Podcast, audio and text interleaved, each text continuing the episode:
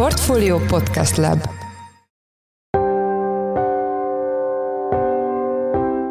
Mindenkit üdvözlünk, ez a Portfolio Checklist július 21-én pénteken. A mai műsor első részében a szokásosnál kicsit hosszabban a magyar gazdaság kilátásait értékeljük, annak apropóján, hogy Varga Mihály pénzügyminiszter interjút adott a Reutersnek. Ebben szóba került a költségvetési hiány, a brutális jegybanki veszteség, a forint és a magyar gazdasági pálya számos további aspektusa. Felzárkózó, lendületes, gyorsan konvergáló gazdaságokban nem nagyon szokott árfolyam leértékelődés lenni. Az árfolyam leértékelődés mindig inkább annak a jele, hogy gond van a versenyképességgel.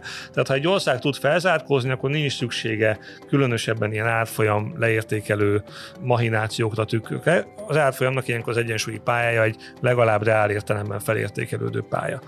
Most ugye, ha azt mondjuk, hogy a jegybank és a kormányzatnak egy része is ezek szerint egyetért ezzel, a, hogy nem, nem kell leértékelni, akkor az fölvet sok minden kérdést. A témáról Madár Istvánt, a portfólió vezető makrogazdasági elemzőjét kérdezzük. Adásunk második részében a Ferencváros hétközbeni csúfos vereségének sportgazdaságtani oldaláról beszélünk, a Feröeri csapat elleni kiesés ugyanis anyagi szempontból is fájhat az FTC-nek. Ezzel kapcsolatban Reichenberger Dániel, a pénzcentrum elemzője lesz a vendégünk. Én Forrás Dávid vagyok, a Portfolio podcast szerkesztője. Egy rövid szünet és kezdődik a checklist július 21-én.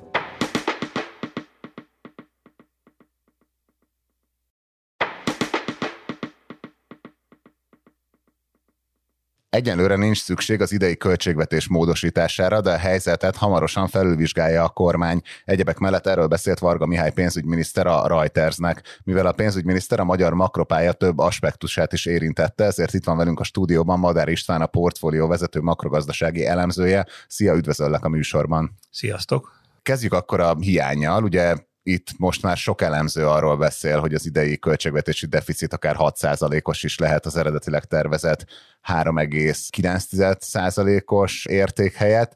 Ugye legutóbb itt a portfolio checklistben Rezesi Gergely, az OTP Bank makroelemzője is ezt a prognózist tette, veled pedig a hét elején beszéltünk arról, hogy bár esik az infláció, amiről szintén beszélni fogunk ebben a műsorban, de, de magasabb lesz idén, mint 15% tehát még egy nyugdíjemelés is terhelni fogja a büdzsét. Ugye ezzel szemben mondta Varga Mihály azt, hogy nem szeretnék elengedni a hiánycélt, így akkor milyen megoldások jöhetnek szóba, mekkora az esély, hogy egy ilyen kiigazítási spirálba kerül a, a magyar költségvetés? Igen, a kormány az már többször jelezte azt, hogy egyelőre nyugodt, vagy legalábbis nem kíván hozzányúlni ehhez célhoz. Most először nevezték meg pontosan, hogy a második fél évben mikor, nevezetesen szeptemberben tekintik át a költségvetési folyamatokat.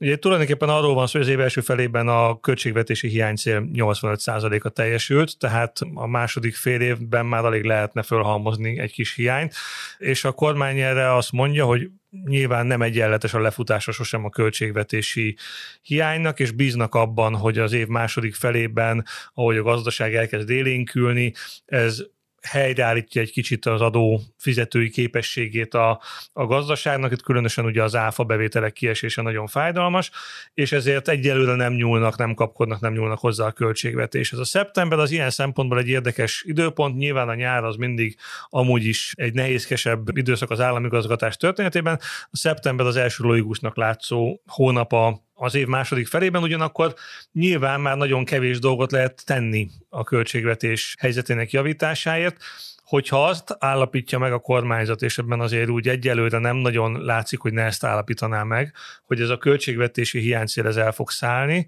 akkor alapvetően két szélsőséges megoldás van. Az egyik az, hogy kiigazít, a másik az, hogy megemeli a hiánycélt 6% körüli szintre, és akkor nyilván ennek valamilyen kombinációjával az is elképzelhető, hogy megemeli kicsi a hiánycélt, hogy ne kelljen akkor a szigorítást végrehajtania. Mi leginkább erre tesszük le a voksot, de Varga Mihály pénzügyminiszter egyelőre azt mondta, hogy ő szeretné megtartani a 3,9%-os hiánycét. Ez nyilván egy nagyobb kiigazítást jelentene, hogyha valóban igazak azok az mostani előrejelzések, hogy ez ilyen 6% körüli hiány is lehetne, az egy óriási kiigazítást eredményezne, és itt ugye valóban az a nagy kérdés, hogy a, ha ezt például valami adóintézkedéssel próbálná meghozni a kormány, valami éves adóintézkedéssel, akkor mivel az év harmada van már csak hátra szeptemberhez képest, nagyon nagyot kellene nyomni rajta, hogy egy olyan intézkedést fogadjunk el, aminek az évesített hatása háromszor akkora lesz majd, mint amekkorával szeretnénk elintézni a költségvetés helyzetét az idénre.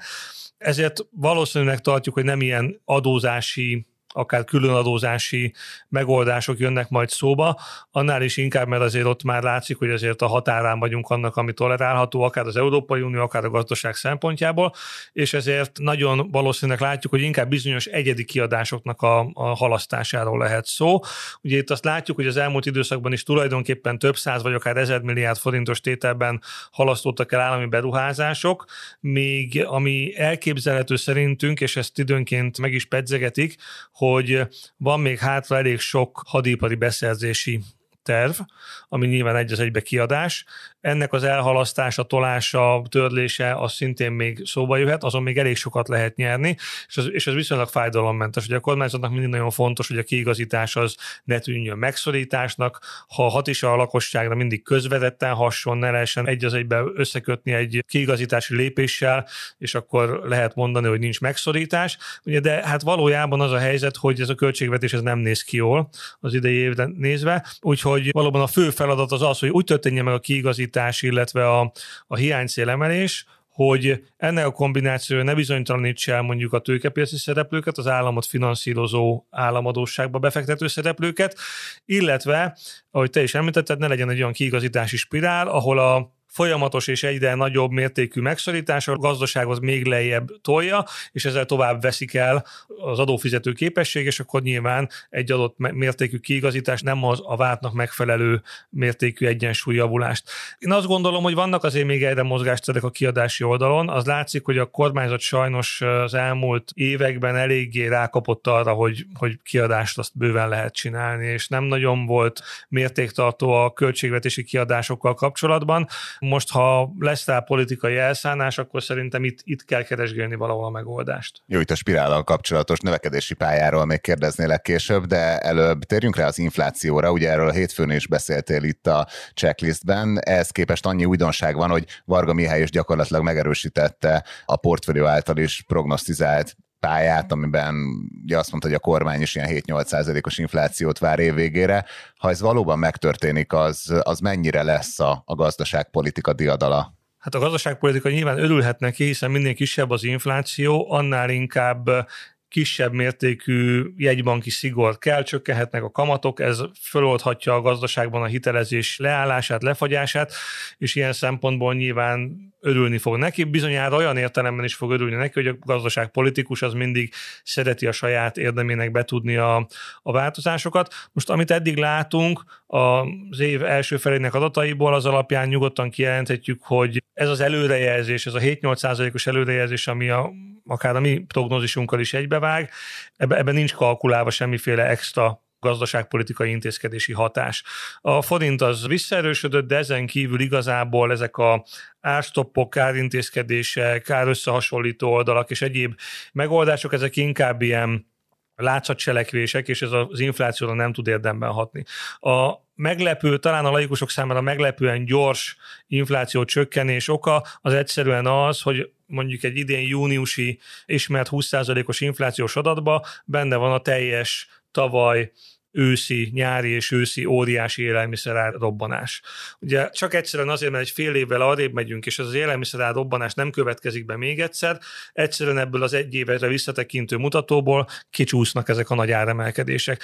Pont a hét elején már beszéltünk arról, hogy igazából az utóbbi egynegyed évben nagyjából olyan árfolyamatok voltak Magyarországon, amik pont ezt a 7-8 százalékos inflációt adják ki. Tehát még csak olyan nagyon-nagyon durván nem is kell tovább szelidülni az inflációs tendenciáknak ahhoz, hogy ez összejöjjön jön. Nyilván lehetnek mindig sok hatások, elszállhat még az üzemanyagára, és lehet egy-két olyan hatás, ami, ami nagyon hirtelen tud, tudja megrántani a, az inflációs mutatót, de azért összességében azt gondoljuk, hogy a, a jelenleg ismereteink szerint ez a 7-8%-os infláció az egyszerűen a úgynevezett bázis hatásokból, a, a sok hatások eltűnéséből automatikusan következik és össze fog jönni. Ugye a miniszter beszélt az interjúban a jegybanki veszteségről is, ami az elmúlt egy-két hónap egyik leginkább tárgyalt gazdaságpolitikai témája. Itt ugye egy körülbelül 2000 milliárdos tételről beszélünk, amit egyfelől a kamatkörnyezetből adódóan, másfelől pedig a, a forint árfolyamának az erősödése miatt szedett össze a jegybank. Ugye ezt a jelenlegi szabályozás szerint öt év alatt kéne megtérítenie a költségvetésnek, de Varga Mihály most arról beszélt, hogy olyan megoldást fognak javasolni az Európai Központi Banknak, ugye nekik jóvá kell hagyni a jegybank törvényt, hogy három-öt év alatt kelljen korrigálni a veszteséget. Nem eddig is ugyanerről volt körülbelül szó? Igen, ugye Vadga Mihálynak volt még egy olyan mondata is, hogy, hogy jövőre ne kelljen megtéríteni ebből sem ennyit se. És innentől kezdve nyilván több a kérdés, mint a válasz. Talán azt érdemes a számokat egy kicsit nagyságrendbe helyezni. Ugye valóban ez a 2000 milliárd forintos feltőkésítési igény az, ami, ami látszik az idei egybanki veszteség alapján a jövő évi költségvetési teherként. Ugye ezt a kormány előrelátó módon azt mondta, hogy ezt nem érdemes 2000 milliárdot így oda tolni a jegybanknak, mert nem bírja el a gazdaság, tehát szét kellene adóztatni mindenkit, vissza kéne vágni egy csomó jóléti kiadást, tehát ennek nincs sok értelme valóban, tehát érdemes lehet ezt elhúzva visszafizetni, annál is inkább, mert rövid távon az ilyen jegybanki feltőkésítések, veszteségek még azért nem, nem okoznak problémát a jegybank működésében. És ez az ötödölős szabály, amire te is utaltál, ez azt jelenti, hogy jövőre olyan 3-400 milliárd forintot, szélsőségesebb esetben akár még ennél is többet, de nagyjából ennyit még oda kéne pakolni a költségvetésbe. A jövő évi költségvetési tervben ez nullával szerepel ez az összeg, és azt is tudjuk, hogy a jövő évi költségvetés még így is elcsúszogat. Tehát, hogy a, a, az óriási kamatkiadások, amelyek nyomják a költségvetés vállát, és még az idei év, amiről beszéltünk, elcsúszás, ami eleve egy rosszabb tervezési bázist jelent, ezek mind-mind arra utalnak, hogy a jövővi költségvetésben még ezen felül is van feszültség, tehát még egy pup lenne a hátra egy ilyen óriási költségvetési kiadás. És most mi úgy értelmezzük Varga Mihály szavait, hogy a jegybank és a kormányzat közösen megpróbálja az LKB-nél kiárni azt, hogy egy olyan veszteségelszámolás és veszteségtérítési metódus legyen, ami szerintünk, a sejtésünk szerint a jövő évben nulla ilyen típusú költségvetési kiadást igényel. És hát bizonyára abban bízik a kormányzat, hogy aztán enyhül ez a helyzet, és egyre többet tud vállalni a kormányzat a költségvetésből, ezen jegybanki veszteségtérítésből, és szerintem ez nem lesz lineáris valószínűleg így, mint az a szép ötödölős szabály, ez a mostani sejtésünk. Nagy kérdés az LKB mit fog hozzászólni, azért nem egyedülálló a magyar helyzet, olyan szempontból egyedülálló, hogy mi fújtuk túlságosan nagyra a mérleget, nagyon el kellett emelni a kamatokat a rossz inflációs helyzet és a, az átfolyam miatt, ezért nálunk tényleg extrém magas a jegybanki veszteség, de más országok is ebben a nagy, magas nemzetközi inflációs környezetben hasonló problémákkal küzdködnek, ezért az LKB lehet megértő a magyar állásponttal kapcsolatban, kapcsolatban az lesz a nagy kérdés, hogy egy kicsit ilyen homályos körbeírása lesz egy banktörvényben ennek, tehát mondjuk, hogy középtávon majd térítse meg valamikor, vagy lesz egy hasonlóan szigorú szabály, mint ami most benne van a jegybanktörvényben, ez a térítsük meg a 20%-át, és akkor rendben vagyunk. Ugye, ha egy kicsit homályosabb a szabály, az azért is érdekes, mert azzal egy kicsit a kormányzat egyébként kiadja a kezéből a, ennek az irányítását, hiszen utána ezt a szabályt értelmezheti az Európai Központi Bank a jegybanki függetlenség szempontjából, az alkalmazását mondjuk 24-25-26-ban, a túlzott deficit eljárás kapcsán a, a bizottság, vagy akár ad abszurdum belemelt valamiféle jogállamisági feltételrendszerbe is. Tehát van ezzel kapcsolatban sok kérdőjel, szerintem ebben majd valamikor amikor, amikor benyújtják ezt a jegybanktörvény módosítást, vagy az előtte a következő hetekben, hónapokban történő kiszivárgások alapján lehet majd pontosan látni, hogy mi a pontos metódus, van-e pontos metódus egyáltalán, és az mit jelent a gazdaságpolitika önjárósága, illetve a hosszabb távú költségvetési kilátások szempontjából. És sehogy nem néz ki jól a dolog, mert ha valóban ez a három-öt évezű stimmel, akkor ebben az időszakban azért ennek a nagy részében a jegybank valószínűleg még veszteséges lesz idén biztosan az, tavaly az volt, jövőre biztosan az lesz, és még lehet, hogy utána is. Ez ugye az infláció letörésének és a kamatok csökkentési lehetőségének a függvénye. Ha ez így alakul, akkor az azt is jelenti, hogy folyamatosan képződik újabb és újabb veszteségtérítési igény a költségvetés felé.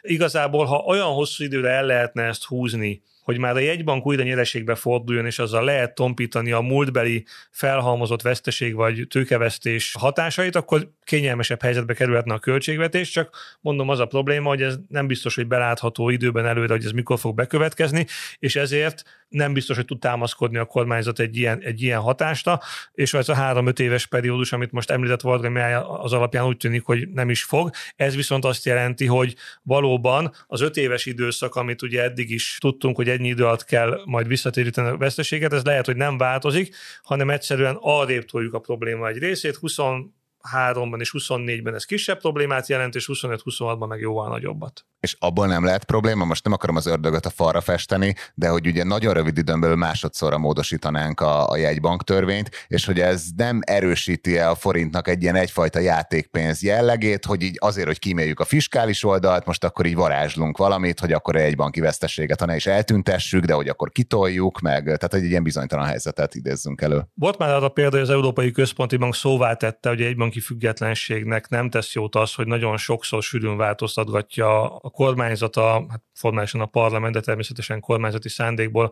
a jegybank törvényt, de ez azon kívül ezt megjegyzik, nyilván ez különösebben nagy problémát nem jelent. Ráadásul most tényleg annyira forrong a az infláció miatt a világban a monetáris politika egybanki szabályozás kérdésköre, hogy valószínűleg ez, ez a legkisebb probléma ezzel kapcsolatban. De valóban fontos, amit fölvetsz, mert hogyha azt mondjuk, hogy a, jegybanki veszteség valamilyen módon hat arra, hogy az inflációt tudja kezelni a jegybank, akkor az kihat akár a forint megítélésére is. Most egyelőre ezzel kapcsolatban optimisták lehetünk, ugyanis az az általános közvélekedés, hogy addig, amíg a jegybanknak nem kell a monetáris politikáját ahhoz igazítania, hogy ő veszteséges, és önállóan tud eljárni, és olyan monetáris politikát tud kialakítani, ami az infláció kezeléséhez szükséges, nevezetesen kellőképpen szigorút, addig ezzel nincsen különösebb baj. És ugye azért ennek a veszteségnek a nagy része olyan átértékelődési veszteség, amire a jegybanknak nem kell nagyon durván reagálni. A kamatokból származó veszteség az, az bajosabb, de amíg ez nem olyan nagyon durva léptékű, addig nem kell azt mondani, hogy a jegybank nyilván a veszteségének egy részét azt pénzteremtéssel pótolja. Ezért van az, hogy egy most sosem megy csődbe.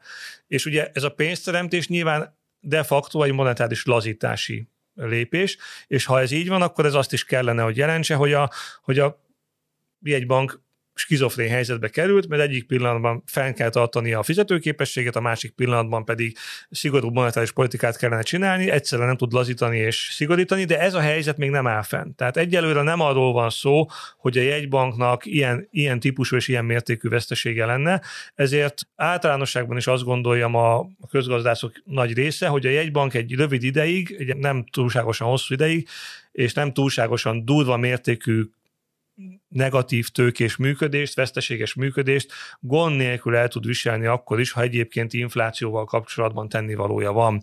Most reméljük, hogy ez így is marad a következő időszakban. Egyelőre ebben a kérdéskörben maximum az óvatosság, meg az odafigyelés az, ami indokolt. Vészharangot kongatni, vagy valami őrületes módon pánikba esni nem érdemes, mert egyelőre a, legjobb ismeretünk az, hogy ezzel kapcsolatban nem lesz probléma ugye ez kapcsolódik részben, de amúgy az egyik legfelkapottabb része lett a Varga interjúnak, a forint árfolyamára tett megjegyzése. Ez ugye valamelyest egybecseng a jegybank nemrég közzétett tanulmányával, ami arról írt, hogy a, a forint gyengítése az már nem hoz jelentős gazdasági előnyt, pedig azért az elmúlt 10 12 évben, ugye azt láttuk, hogy egy folyamatos leértékelődés alatt van a forint, de Varga ugye az én olvasatomban inkább az ilyen extrém jellegű volatilitás ellen beszélt, hogy ez nem tesz jót a gazdaságnak. Ez, ez mennyire tűnik inkább egy ilyen piacnyugtató üzenetnek, hogy azért van egység a gazdaságpolitika két szárnya között, vagy mennyire lehet egy ilyen új gazdaságpolitikai cél a, a stabil, erős forint?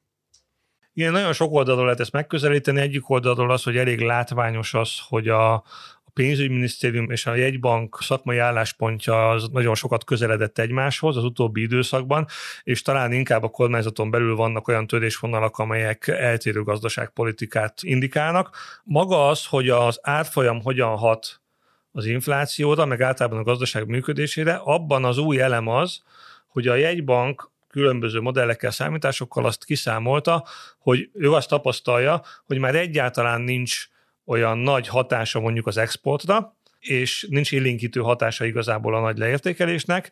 Egyrészt azért, mert még mindig nagyon magas az import hányad a, a gazdaságban az exportnak, másrészt pedig azért, mert a, az árfolyam leértékelés az nagyon gyorsan átgyűrűzik az árakba és ha nagyon gyorsan átgyűrűzik az árakba, akkor igazából ugye az a hatás, hogy még mindig olcsóbban importálok, de forintban kifejezve magasabb áron tudok exportálni, ez a hatás a leértékelésből fakadó hatás, az elég gyorsan eltűnik. Na most, hogyha ez így van, akkor valóban jogos az a feltevés, hogy miért kéne folyamatosan élénkíteni a gazdaságot leértékeléssel. Az jól látszik, hogy az elmúlt években nem is nagyon tagadja a kormányzat, volt egy ilyen politika. Ez az úgynevezett high pressure economy, amit a jegybank is egyébként szívesen alkalmazott, az, az arról szólt, hogy nincs inflációs kockázat, nyugodtan értékeljük le a forintot, lehet a költségvetésben is költekezni, nem kell nagyon látványos egyensúlyra törekedni ott sem, és akkor ezzel a gazdaságot lehet pörgetni. Ezzel, ezzel látványosan szakít ez az új felfogás, amelyik azt mondja, hogy semmi értelme nincsen ennek a leértékelődő árfolyam pályának. A jegybank ezt mondja, Varga Mihály valóban nem ezt mondta egészen, inkább utalta arra, hogy ez az őrületes ingadozás ez nem jó, de mégis azért látványosan egybecseng azzal a véleménnyel, hogy nem kell leértékeléssel javítgatni a gazdaság helyzetét, mert ennek nem sok értelme van.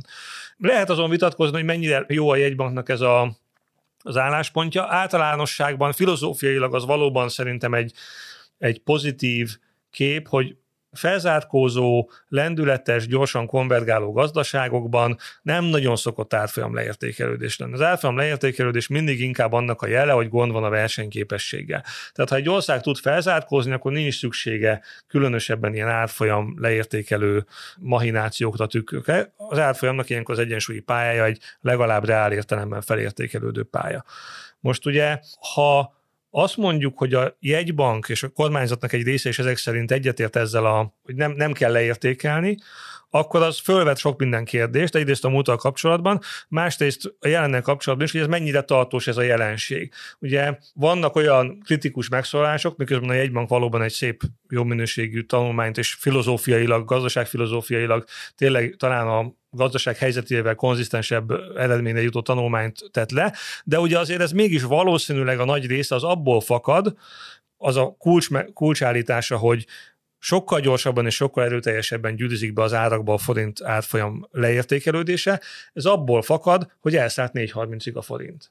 Tehát ugye ezt korábban is pontosan tudtuk, hogy a kapcsolat nem lineáris, amíg 1-2 százalékot ingadozik a forint, addig a importőrök ezt lenyelik, nem fognak azonnal árcédulákhoz nyúlni, viszont hogyha egyszer csak elszáll, és úgy ítéli meg, hogy ez kigazdálkodhatatlan, ráadásul talán tartós is, mert pedig az elmúlt évek tendenciája alapján tartósnak ítélték ezt a mm, szereplők, hirtelen mindenki át akar tárazni. És jött egy inflációs pszichózis, abban az átfolyam hatást azt azonnal megjelenítették. Hogy ez így marad, de a közeljövőben is, azt nem tudjuk őszintén szóval. Azért azt gondolom, hogy a számítgatások eredményében ez is beletartozik, de mondom még egyszer, nekem ettől függetlenül szimpatikus az a következtetés, amire jut a jegybank, és ami, ami ebből még egy fontos dolog, és már pedzegette is a szaksajtó, bár se, se Varga Mihály, sem a jegybank nem tért ki erre az aspektusára a dolognak, hogyha azt gondoljuk, hogy az árfolyam leértékelődésével nem tudunk érdemi segítséget nyújtani a gazdaságnak mondjuk egy újabb recessziós sok idején, akkor vajon érdemese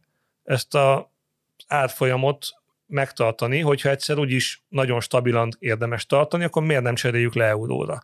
Tehát azt gondolom, hogy magának a tanulmánynak a következtetései, azok érvként szolgálhatnak a korábbi euró bevezetés mellett is. Ez majd érdekes lesz látni, hogy ezt hogyan fogja a gazdaságpolitika esetleg későbbiekben értelmezni. Hát igen, ez meg nyilván nagyon sok politikai kérdést is kinyitna, úgyhogy most ebbe az irányba nem is mennék el, de az interjúban a pénzügyminiszter beszélt arról is, hogy bízik benne, hogy nem kell devizakötvényt kibocsájtani az államnak, mivel elindulhatnak az EU-s pénzek Magyarország felé ez nem mond valamennyire ellent annak, amit Nagy Márton gazdaságfejlesztési miniszter pont neked mondott egyébként egy interjúban, hogy az FDI, tehát a külföldi működő tőke, az valamennyire csereszabad az EU-s pénzekkel, mert mondjuk Varga nem azt mondta, hogy, hogy reméli, hogy jön még 8-10 akugyár.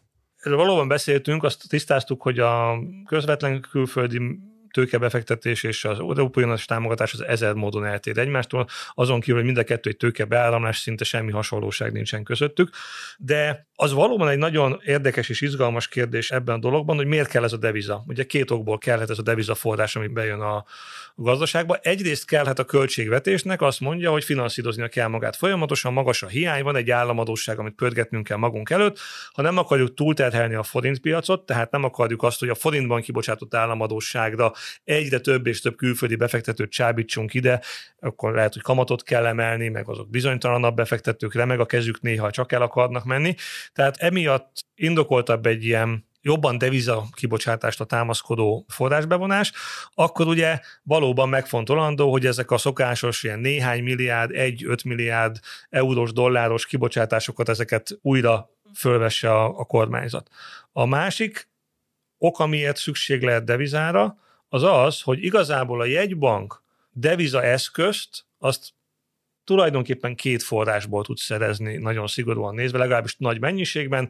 Az egyik az, hogy bejön az EU pénz, azt a kormányzat, amikor megkapja, akkor nem a piacon váltja le, olyanoknak, akik a piacon keresnek eurót, hanem oda megy a jegybankhoz, és a jegybank ad neki forintot, és a jegybank mérlegébe a deviza tartalékba bekerül ez a, ez a deviza. A másik megoldás meg az, amikor kibocsátja a kormány a, a deviza kötvényt, és deviza bevételt kap érte, az egybank mérlegben szintén megjelenik egyrészt egy kormányzati számlán egy deviza bevételként, a másik oldalon pedig a jegybankban, jegybank mérlegben a deviza tartalékhoz hízlalja. És a jegybank deviza tartaléka ugyan nem alacsony, megfelel mindenféle deviza megfelelési szabálynak, de azért látjuk, hogy elég hektikusan alakulnak az utóbbi években a világgazdasági folyamatok, és azért nem lenne baj az, hogyha biztosak lehetnénk abba, hogyha ez esetleg egy kicsit elkezdene csökkenni bármilyen oknál fogva, és ha nem nagyon van devizaforrás, akkor azért ugye inkább előbb-utóbb csökkenni fog, ahogy mondjuk törlesztjük a, a kormányzat régi devizaadósságát, akkor, akkor mégiscsak jó lenne, ha ez egy kicsit magasabb szinten lenne. Tehát ez, ez a kettő kapcsán lehet megítélni azt, hogy Varga Mihálynak ez a, ez a megszólás, amit jelent. Nyilván mindenki szeretné azt, hogy devizában ne nagyon adósodjon el senki az országban, az állam se, de ugyanakkor meg mind a két szempontból lehet érvelni amellett, hogy miért akarjunk devizaforrást a szert tenni, és ugyan Varga Mihály úgy fogalmazta meg, hogy reméli, hogy jönnek az idén devizaforrások az Európai Unióból, mi ebbe egyáltalán nem vagyunk annyira biztosak, és szerintem a kormány sem annyira biztos benne. Láthatóan ez az egész tárgyalósdi, ez nagyon elhúzódik, különböző politikai szempontok mind a két oldalon jobban motiválják ezt, mint a megegyezés valódi szándéka, és évelején is már azt mondtuk, hogy szerintünk ebből ebből nem lesz, sőt már tavaly év végén is, hogy nem bízunk abban, hogy ebből gyors megállapodás lesz. Továbbra is ezt gondoljuk, és szerintünk érdemi deviza forrás az Európai Uniótól nem fog jönni. Ebben az esetben valóban fölmerül az a kérdés, hogy nem kell esetleg újra devizapiachoz fordulni. A pénzügyminiszter lennék, én is azt mondanám most, hogy tartom magam az eredeti forgatókönyvhöz, és azt állítom, hogy az alap, alap esetben nincs erre szükség, de Varga Mihály is kinyitotta a lehetőséget, hogyha esetleg arról lenne szó, akkor lehet ilyen. Ezt mindig utólag tudjuk meg, ugye ezek nagyon gyors lebonyolításúak. Úgy mondom, hogy utólag, hogy már régen eldőlt a politikai szándék, és az államadóság kezelő központ ezt általában nagyon profil levezényli, meghirdeti a roadshow és akkor gyakorlatilag zárt körű kibocsátásban meghívott potenciális befektetők lejegyzik egy-két nap alatt az egész trencset. Lehet, hogy lesz ilyen, nem, nem, nem tenném el nagy esküt, hogy nem látunk idén vagy a jövő elején egy ilyet itt egyébként inkább költségoldalról kerülendő egy ilyen devizakötvény kibocsátás, mert nyilván olcsóbb, hogyha az EU pénzt félre tudjuk tenni tartalékba, vagy ez egy ilyen egyfajta jelzés is lenne a piacoknak, hogy, hogy akkor mostantól a, már az alapszenárió is az, hogy nem jön EU pénz. És ez akkor átértékeli a, a teljes pályát. Biztos, hogy egyben egy jelzés is, hogyha a kormány kimegy deviza, deviza kötvénypiacra, és ott ad el deviza kötvényt, az biztos egy jelzés a piacnak, hogy aha, tehát a kormány sem bízik abba, hogy a deviza ellátottsága az országnak, az, vagy a magának az államnak, vagy a egybanknak az olyan nagyon jó lesz, de hát szerintem addig úgy is látni fogja ezt a piac. Tehát azt gondolom, hogy addig, amíg ez a helyzet áll elő, hogy van egy ilyen lebegtetett szituáció, hogy tárgyalgatunk, tárgyalgatunk, de nem megyünk sehova, addig mindig benn van a lehetőség az, hogy ha nagyon nagy a baj, akkor valamelyik fél ilyen teljes meghátrálással mégiscsak eléri ezt a pénzt. És addig, amíg a piacon ez a lehetőség megvan, él, él a piac fejében egy olyan kép, hogy ha nagy a baj, akkor talán megállapodnak, ugye az IMF megállapodás kapcsán, lebegtetése kapcsán is ugyanez volt a helyzet, akkor, akkor azért ezt elég nyugodtan fogadják. Tehát amíg nem az van, hogy valaki föláll az asztaltól, és azért kell a, devizakötvény kibocsátást végrehajtani, mert már onnan esély sincs, hogy valaha jöjjön pénz, az nyilván egy egészen más helyzet. Ráadásul, ha ténylegesen azt gondoljuk, hogy évekig nem jön az országba ilyen pénz, az ország fejlődési pályájára és mindenre azért így kihat, és az azért komolyabb megrázkodtatást jelentene, de addig, amíg ez nincsen, tehát egyszerűen csak egy ilyen teszetosz a halogatás és egy ilyen sehova nem jutó tárgyalás van, de van, addig ezt a devizakötvény kibocsátást kvázi egy ilyen áthidaló hitelnek tekintheti a piac, ahol jó-jó, persze kell a devizaeszköz a gazdaság működtetéséhez, de majd ha jön az EU pénz, akkor, akkor ez igazából nem teszi új pályára a gazdaságot, nem lesz a deviza ellátottsággal baj, nem lesz a költségvetési hiánya, a baj lesz fejlesztési forrás is. Most ezt elő, előfinanszírozzuk, és ennyi. Végül, ugye mivel a magyar makropálya több aspektusát is érintettük ebben az interjúban, ezért beszéljünk még a, a növekedési kilátásokról. Szerinted kilábalhat-e idén a recesszióból a, a magyar gazdaság, és ugye pont pénteken írtál egy agráriummal kapcsolatos elemzést, ami, ami erre az aspektusra is reflektált. Igen, ugye a magyar gazdaság harmadik negyedével recesszióban van, tehát csökken az előző negyedévhez képest a gazdasági kibocsátása, de a kormányzat a recessziót úgy érti a kommunikációjában, hogy 2023 év egészében a magyar gazdaság teljesítménye ne legyen kisebb, mint 2022-ben. Ugye hiába volt tavaly a második fél év már esőben, és az idei első negyedév is. Második negyedévet még nem látjuk, de valószínűleg ez se lesz nagyon szép, tehát ilyen stagnálásnál sokkal jobb képünk nincsen erről. Ez összességében azt jelenti, hogy az év első fele az egy ilyen erős egy százalékos visszaeséssel telik az előző év azonos időszakához képest. Ebből kellene a kormány számításai szerint, vagy reménye szerint plusz másfél százalékot csinálni. Mi azt gondoljuk, hogy az nem nagyon tud összejönni már de legalább minimum célként az, hogy ne legyen egy bajusz, egy mínuszos előjel a végső GDP szám előtt. Ha megnézzük, hogy ehhez mi szükséges, akkor még ez is elég erős erős feltételek kellenek, tehát az év második felében elég bivaj növekedésnek kellene lennie. Tehát, hogyha csak azt mondjuk, hogy a hagyományosan, lineárisan fejlődő ipar, szolgáltató, építőipari szektornak növekednie kellene, akkor ez egy nagyon erős növekedést kellene, hogy, hogy produkáljunk, és itt jön a képbe az, hogy van egy sajátos működési szektorunk, ahol nem is nagyon lehet értelmezni azt, hogy negyedévről negyedévre hogy fejlődik, mert ugye éves termelési ciklusa van a legtöbb alágazatában, ez a mezőgazdaság. Ez egy nagyon kicsi súlyú ágazat, ugye most éppen ilyen 3% körül van a GDP-ben, tehát nagyon keveset járul hozzá a GDP növekedéshez is a súlya miatt, de nagyon hektikusan ingadozik a teljesítménye. És megnéztük, és az elmúlt 25 évben már kétszer volt olyan, hogy a gazdaság többi szegmense összességében recesszióban volt, de a mezőgazdaság ezt ki tudta rángatni ebből, mert pont egy jó vagy nem olyan rossz éve volt. 96-ban is volt ilyen, meg 2008-ban érdekes, mind a ilyen válságos év volt egyébként, tehát elég sok az analógia. 96-ban pont egyébként egy kemény költségvetési megszorítás lassította erősen a gazdaságot, tehát van, vannak analógiák ezzel kapcsolatban, és a legerősebb analógia az pedig az, hogy tavaly egy pocsék éve volt a mezőgazdaságnak az aszályos időjárás miatt. Nagyon nagy mértékű visszaesést szenvedett el a mezőgazdaság, gazdaság, és innen csak egy átlagos évvel is már nagyon nagy mértékű hozzájárulást tud a GDP növekedéshez tenni. Tavaly egyébként 1% ponttal húzta a GDP növekedést a rossz mezőgazdaság.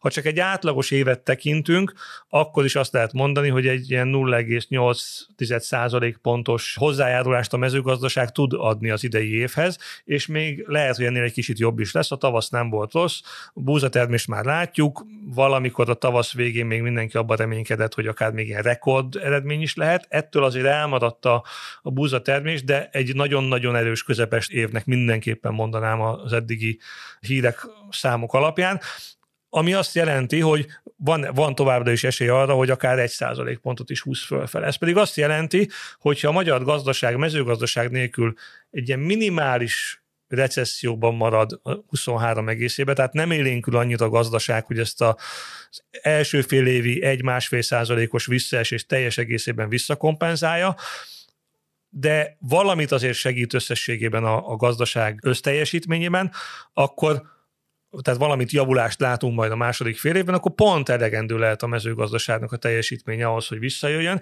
Ezt egyébként nagyjából most a piaci konszenzusos előrejelzések is mutatják. A piaci konszenzus nem hisz a másfél százalékos kormányzati növekedésben, ők, ők felett mondanak, hogy az előrejelzések mediánja alapján. Ez a fél százalékos növekedés meg pont az, hogyha hozzátesszük, hogy a mezőgazdaság várhatóan mit hoz az idén, akkor azt lehet mondani, hogy a jelenlegi várakozás pontosan ez, hogy harmadszor is bekövetkezik az a, az a helyzet a gazdaság történetben, hogy egy enyhén recessziós évet a mezőgazdaság fölhúz ilyen enyhe pozitívba. Akkor nem várt helyről jöhet a segítség. Mondhatjuk ezt, igen, ez egy nagyon ritka, különleges helyzet, de most jelenleg úgy tűnik, hogy pont ez fog bekövetkezni. Köszönjük szépen az elemzésedet. Az elmúlt körülbelül fél órában Madár István, a portfólió vezető makrogazdasági elemzője volt a checklist vendége. Még egyszer köszönjük, hogy a rendelkezésünkre álltál. Köszönöm szépen, sziasztok! Meglehetősen kellemetlen véget ért a Ferencváros BL szereplése az idei szezonban, mivel a magyar bajnok két meccsen 3-0-ás összesítéssel esett ki a sorozatból a ferőeri bajnok Kik Laksvik ellen a téma gazdasági aspektusával kapcsolatban. Itt van velünk telefonon Reichenberger Dániel, a pénzcentrum elemzője. Szia Dani, üdvözöllek a műsorban. Szervusz, én is köszöntöm a hallgatókat. Kezdjük ott, hogy kicsit összetudjuk-e vetni a Fradi és a Klaksvik költségvetését és játékos keretének értékét, tehát hogy lássuk, hogy milyen csapatok csaptak itt össze. Nagyon fontos talán azt a legelején leszögezni, hogy a Klaksvik, a Ferőeri csapat fél amatőrökből vagy fél profiból kinek hogy tetszik, hogy nevezzük el. Ellentétben a Ferencvárosi játékosokkal a Ferőeri csapatban olyan játékosok léptek pályára mind a két mérkőzésen nagy számban, akiknek civil állásuk van, és amellett mondjuk így, hogy hobbiból focizgatnak. Nyilván kapnak ezért is némi pénzt, de egyáltalán nem ez a főállásuk. Gyors kereséssel arra jutottam, hogy a Klassviknak körülbelül 600 ezer eurós költségvetés van egy évben, és itt talán érdemes azt is hozzátenni, hogy az első körös továbbjutással így, hogy most a Fradit kiejtették az első körben, 240 ezer eurót kerestek,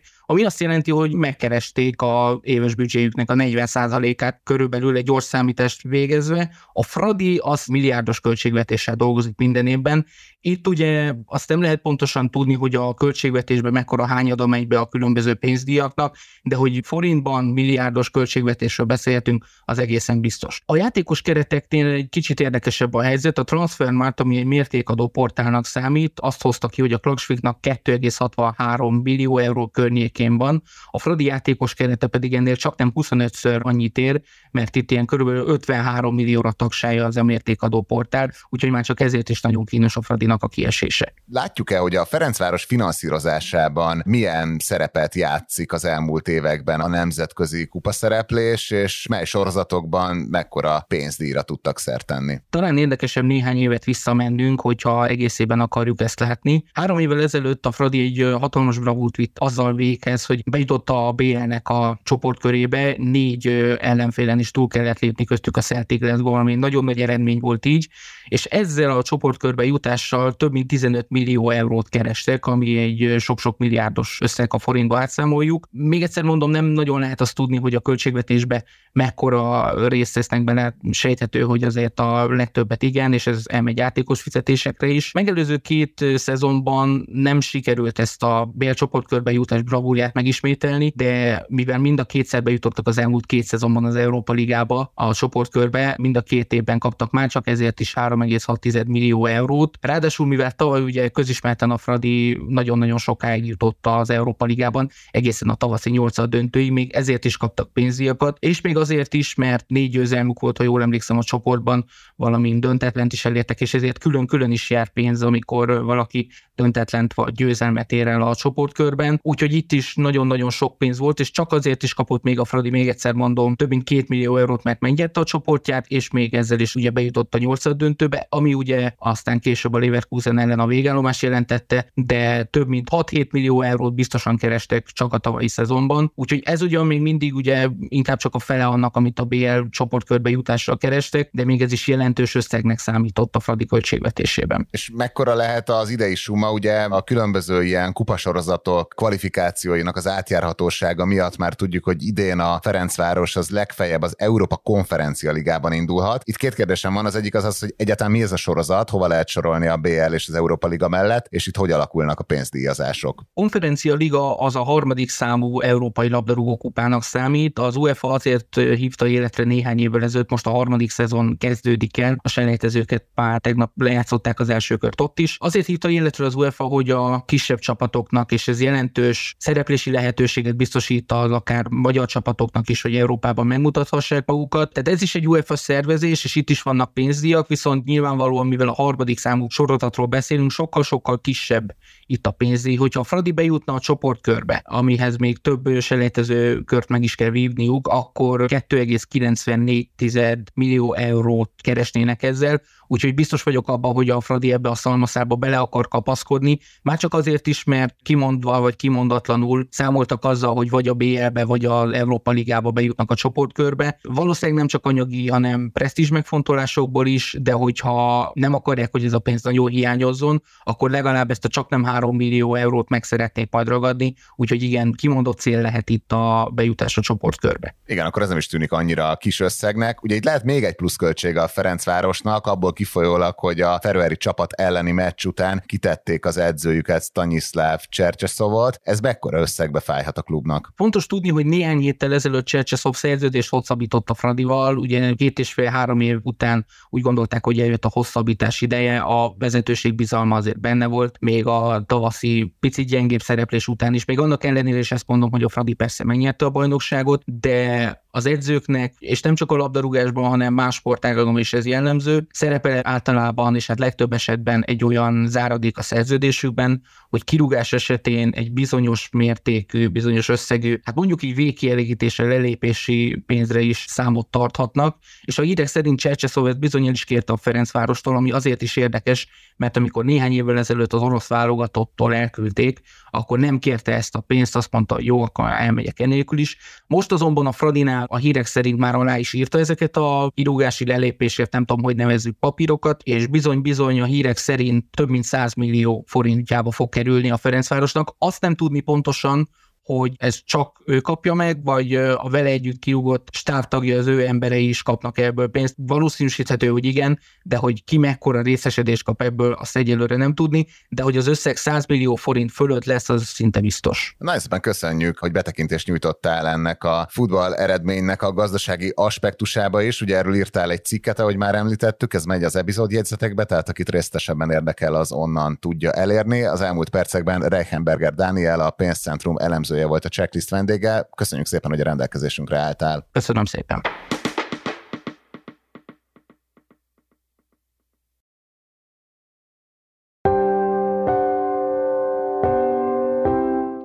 Ez volt már a Checklist, a Portfolio munkanapokon megjelenő podcastje. Ha tetszett az adás, és még nem tetted volna, akkor iratkozz fel a Checklist podcast csatornájára bárhol, ahol podcasteket hallgatsz a neten. A mai műsor elkészítésében részt vett Bánhidi Bálint és gombkötő Emma, a szerkesztő pedig én, Forrás Dávid voltam. Új adással hétfőn jelentkezünk, addig is minden jót kívánunk. Jó hétvégét, sziasztok! Reklám következik.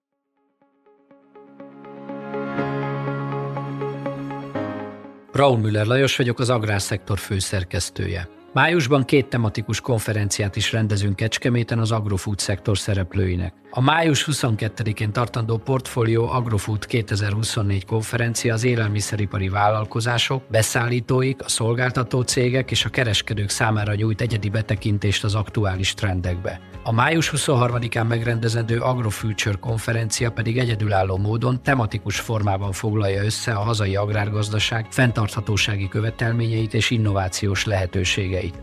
Jöjjön elő is, részletek és jegyek a portfolio.hu per rendezvények oldalon.